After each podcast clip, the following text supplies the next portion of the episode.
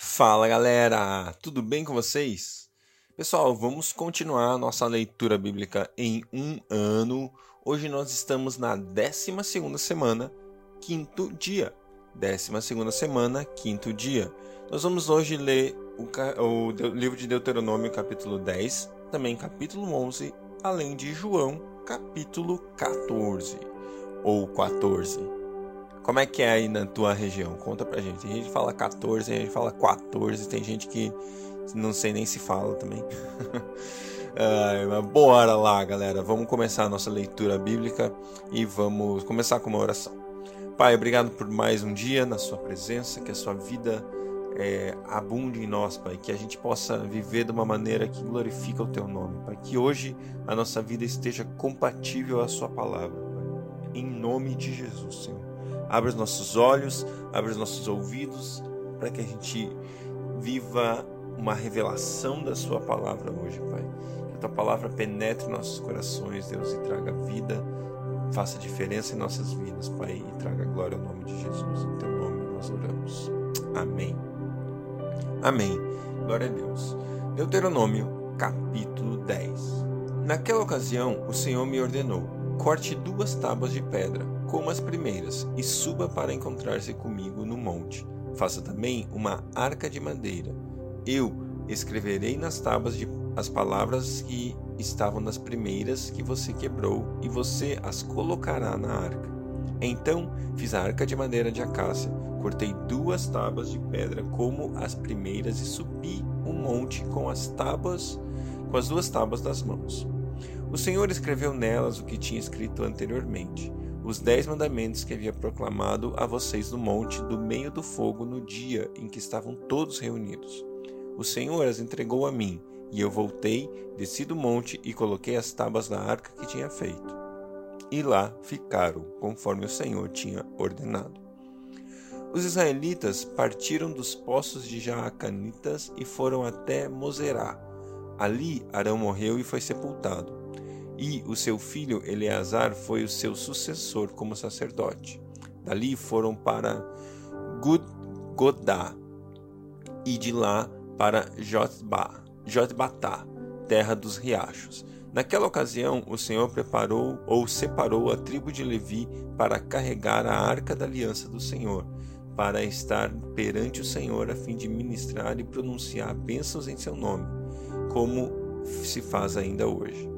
É por isso que os levitas não têm nenhuma porção da terra ou herança entre seus irmãos. O Senhor é sua herança, conforme o Senhor, o seu Deus, lhes prometeu. Assim eu fiquei no monte quarenta dias e quarenta noites, como da primeira vez. E também dessa vez o Senhor me atendeu e não quis destruí-los. Vá, o Senhor me disse, conduza o povo em seu acampamento, para que tome posse da terra que jurei aos seus antepassados dar a você. E agora, ó Israel, que é que o Senhor, o seu Deus, pede a você, senão que tema o Senhor, o seu Deus, que ande em todos os seus caminhos e que ame e que sirva ao Senhor, o seu Deus, de todo o seu coração, de toda a sua alma, e que obedeça aos mandamentos e aos decretos que o Senhor, que hoje dou a você para seu próprio bem, ao Senhor, o seu Deus, pertencem os céus e até o mais alto céus, a terra e tudo que nela existe. No entanto, o Senhor se afeiçoou dos seus antepassados e os amou, e a vocês, descendentes deles, escolheu entre todas as nações, como hoje se vê. Sejam fiéis de coração à sua aliança e deixem de ser obstinados, pois o Senhor, o seu Deus, é o Deus dos deuses e o soberano dos soberanos, o grande Deus, poderoso e temível, que não age com parcialidade nem aceita suborno. Ele defende a causa do órfão e da viúva e ama o estrangeiro, dando-lhe alimento e roupa. Amem os estrangeiros, pois vocês mesmos foram estrangeiros no Egito. Temam o Senhor, o seu Deus, e sirvam-no. Apeguem-se a Ele e façam os seus juramentos somente em nome dele. Seja Ele o motivo do seu louvor, pois Ele é o seu Deus, que por vocês fez aquelas grandes e temíveis maravilhas que vocês viram com os próprios olhos. Os seus antepassados que desceram ao Egito eram setenta ao todo, mas agora o Senhor, o seu Deus, os tornou tão numerosos quanto as estrelas do céu. Deuteronômio capítulo 11 Amem o Senhor, o seu Deus, e obedeçam sempre aos seus preceitos, aos seus decretos, às suas ordenanças e aos seus mandamentos. Lembrem-se hoje de que não foram os seus filhos que experimentaram e viram a disciplina do Senhor, o seu Deus, a sua majestade, a sua mão poderosa e seu braço forte. Vocês viram os sinais que ele realizou e tudo o que ele fez no coração do Egito, tanto com Faraó, rei do Egito, quanto com toda a sua terra o que fez com o exército egípcio, com todos os seus cavalos e carros, como o surpreendeu com as águas do Mar Vermelho, quando estavam perseguindo vocês, e como o Senhor os destruiu para sempre. Vocês também viram o que ele fez por vocês no deserto até chegarem a esse lugar, e o que fez a Datã e a Abirão, filhos de Eliabe, da tribo de Ruben, quando a terra abriu a boca no meio de todo Israel e os engoliu com suas famílias, suas tendas e tudo que lhes pertencia. Vocês mesmos viram com seus próprios olhos todas essas coisas grandiosas que o Senhor fez.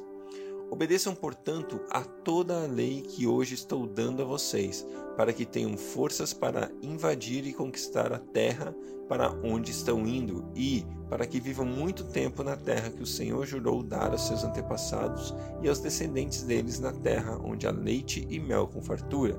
A terra da qual vocês vão tomar posse não é como a terra do Egito, de onde vocês vieram e onde plantavam as sementes que tinham que fazer a irrigação a pé, como uma horta. Mas a terra em que vocês, atravessando o Jordão, vão entrar para dela tomar posse é terra de montes e vales, que bebe chuva do céu.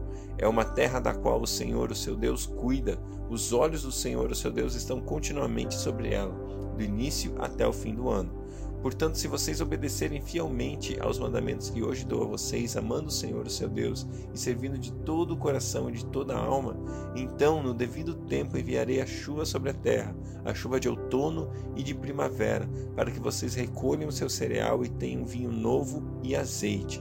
Ela dará pasto nos campos para os seus rebanhos, e quanto a vocês, terão que comer e ficarão satisfeitos. Por isso, tenham cuidado para não serem enganados e levados a desviar-se a adorar outros deuses e prostrar-se perante eles. Caso contrário, a ira do Senhor se acenderá contra vocês e ele fechará o céu para que não chova e para que a terra nada produza. E assim vocês logo desaparecerão da boa terra que o Senhor está dando a vocês. Gravem essas minhas palavras no coração e na mente amarrem-nas como sinal nas mãos e prendam-as à testa. Ensinem a seus filhos, conversando a respeito delas, quando estiverem sentados em casa e quando estiverem andando pelo caminho, quando se deitarem e quando se levantarem. Escrevam-nas nos batentes das portas das casas e nos seus portões, para que a terra, para que na terra que o Senhor jurou que daria aos seus antepassados, os seus dias e os dias dos seus filhos sejam muitos, sejam tantos como os dias dos quais o céu está acima da terra. Se vocês obedecerem a todos os mandamentos que mando vocês cumprirem, amando o Senhor seu Deus e andando em seus caminhos e apegando-se a Ele, então o Senhor expulsará todas as nações da presença de vocês, e vocês despojarão nações maiores e mais fortes que vocês. Todo lugar onde vocês puserem os pés é de vocês. O seu território se estenderá do deserto do Líbano e do rio Eufrates ao mar ocidental. Ninguém conseguirá resisti-los. O Senhor, o seu Deus, conforme prometeu a vocês, trará pavor e medo de vocês a todos os povos da terra, aonde quer que vocês forem. Prestem atenção Hoje estou pondo diante de vocês a bênção e a maldição. Vocês terão a bênção se obedecerem aos mandamentos do Senhor, o seu Deus, que hoje estou dando a você. Mas vocês terão maldição se desobedecerem aos mandamentos de, do Senhor, o seu Deus, e se afastarem do caminho que hoje ordeno a vocês para seguir deuses desconhecidos. Quando o Senhor, o seu Deus, os tiver levado para a terra da qual vão tomar posse, vocês terão que proclamar a bênção no monte Gerizim e a maldição no monte Ebal. Como sabem, esses montes estão do outro lado do Jordão, a oeste da entrada, na direção do poente, perto dos carvalhos de Moré, no território dos cananeus que vive na Arabá, próximos a Gilgal. Vocês estão a ponto de atravessar o Jordão e de tomar posse da terra que o Senhor, seu Deus, está lhes dando. Quando vocês a tiverem conquistado e estiverem vivendo nela, tenham o cuidado de obedecer a todos os decretos e ordenanças que hoje estou dando a vocês. Glória a Deus, glória a Deus por esse texto, esse texto que nos, de novo, garante e nos mostra as promessas de Deus. E de novo, Deus está falando de todo o coração, de todo o teu entendimento, com todas as forças. Esse texto, de novo, Deus nos mostra a importância de nós sermos íntegros na nossa vida com Deus, nós sermos completos, nós sermos inteiros naquilo que nós vivemos com Ele. Nós não devemos viver uma vida mais ou menos, nós não devemos fazer a nossa vida com Deus é, meia boca, sem dedicação, sem devoção. Deus nos chama para ser íntimos dele, para viver perto dele, para fazer e viver a nossa vida de todo o coração, de toda a nossa alma, de todo o nosso entendimento. E, ele também nos mostra aqui que existe uma bênção, existe uma promessa quando eu e você seguimos a Ele. Tudo que Ele pede é que sigam o meu caminho e vocês vão ser abençoados. Sigam o meu caminho e vocês terão bênção, vocês terão a chuva, vocês terão a provisão, vocês terão a proteção. Aquilo que o pai deve doar, aquilo que o pai tem que fazer pelos seus filhos, ele fará por mim, ele fará por você, porque ele é Deus. Mas ele não é só Deus. Ele é um Deus Pai. Ele é o nosso bom, bom Pai. João, capítulo 14. Não se perturbe o coração de vocês. Creiam em Deus e creiam também em mim. Na casa de meu pai há muitos aposentos. Se não fosse assim, eu não teria dito a vocês: Vou preparar um lugar para vocês. E quando eu for e preparar lugar, voltarei e os levarei para mim, para que vocês estejam onde eu estiver. Vocês conhecem o caminho para onde eu vou. Disse-lhe Tomé: Senhor, não sabemos para onde vai. Como então podemos saber o caminho? Respondeu Jesus: Eu sou o caminho, a verdade e a vida. Ninguém vem ao Pai a não ser por mim. Se vocês realmente me conhecem, me conhecessem, conheceriam também o meu Pai. Já agora vocês o conhecem e o têm visto. Disse Filipe: Senhor, mostra-nos o Pai, isso nos basta. Jesus respondeu: Você me conhece, Filipe mesmo depois de eu ter estado com vocês durante tanto tempo, você ainda não me conhece? Quem me vê, vê o Pai. Como você pode dizer, mostra-nos o Pai? Você não crê que eu estou no Pai e que o Pai está em mim? As palavras que eu digo não são apenas minhas, ao contrário, o Pai que vive em mim está realizando a sua obra. Creiam em mim quando digo que estou no Pai e que o Pai está em mim, ou pelo menos creiam por causa das minhas obras ou das mesmas obras. Digo a verdade: aquele que crê em mim também fará as obras que tenho realizado, fará coisas ainda maiores do que essas, porque eu estou indo para o Pai. E eu farei o que vocês pediram, pedirem em meu nome, para que o Pai seja glorificado no Filho. O que vocês pedirem em meu nome, eu farei. Se vocês me amam, obedecerão aos meus mandamentos, e eu pedirei ao Pai, e ele dará a vocês outro consolador, para estar com vocês para sempre. O Espírito da Verdade, o mundo não pode recebê-lo porque não o vê e nem o conhece. Mas vocês o conhecem, pois ele vive com vocês e estará em vocês. Não os deixarei órfãos, voltarei para vocês. Dentro de pouco tempo o mundo não me verá mais, vocês, porém, me verão, porque eu vivo, vocês também viverão. Naquele dia compreenderão que estou em meu Pai, vocês em mim e eu em vocês. Quem tem os meus mandamentos e lhes obedece, esse é o que me ama. Aquele que me ama será amado por meu Pai, e eu também o amarei e me revelarei a ele. Disse então Judas, não Iscariotes: Senhor, mas por que te revelarás a nós e não ao mundo? Respondeu Jesus: Se alguém me ama, obedece a minha palavra. Meu Pai o amará, nós viveremos a, nós viremos a ele e faremos morada nele. Aquele que não me ama não obedece às minhas palavras. Essas palavras que vocês estão ouvindo não são minhas, são palavras do Pai que me enviou.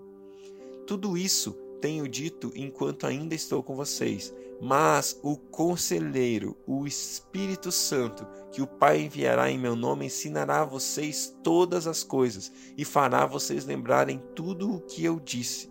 Deixo a paz a vocês, a minha paz dou a vocês. Não como o mundo a dá. Não se perturbe seu coração, nem tenham medo. Vocês me ouviram dizer: Vou, mas volto para vocês. Se vocês me amassem, ficariam contentes porque eu vou para o Pai, pois o Pai é o maior, é maior do que eu. Isso eu digo agora, antes que aconteça, para que quando acontecer vocês creiam. Já não falarei muito, pois o príncipe deste mundo está vindo. Ele não tem nenhum direito sobre mim. Todavia, é preciso que o mundo saiba que eu amo o Pai e que faço o que meu Pai me ordenou. Levantem-se, vamos-nos daqui. Uau! Esse texto fala do conselheiro Espírito Santo. Eu e você temos uma promessa, meus amigos. Eu e você temos uma promessa de que nós não precisamos viver só.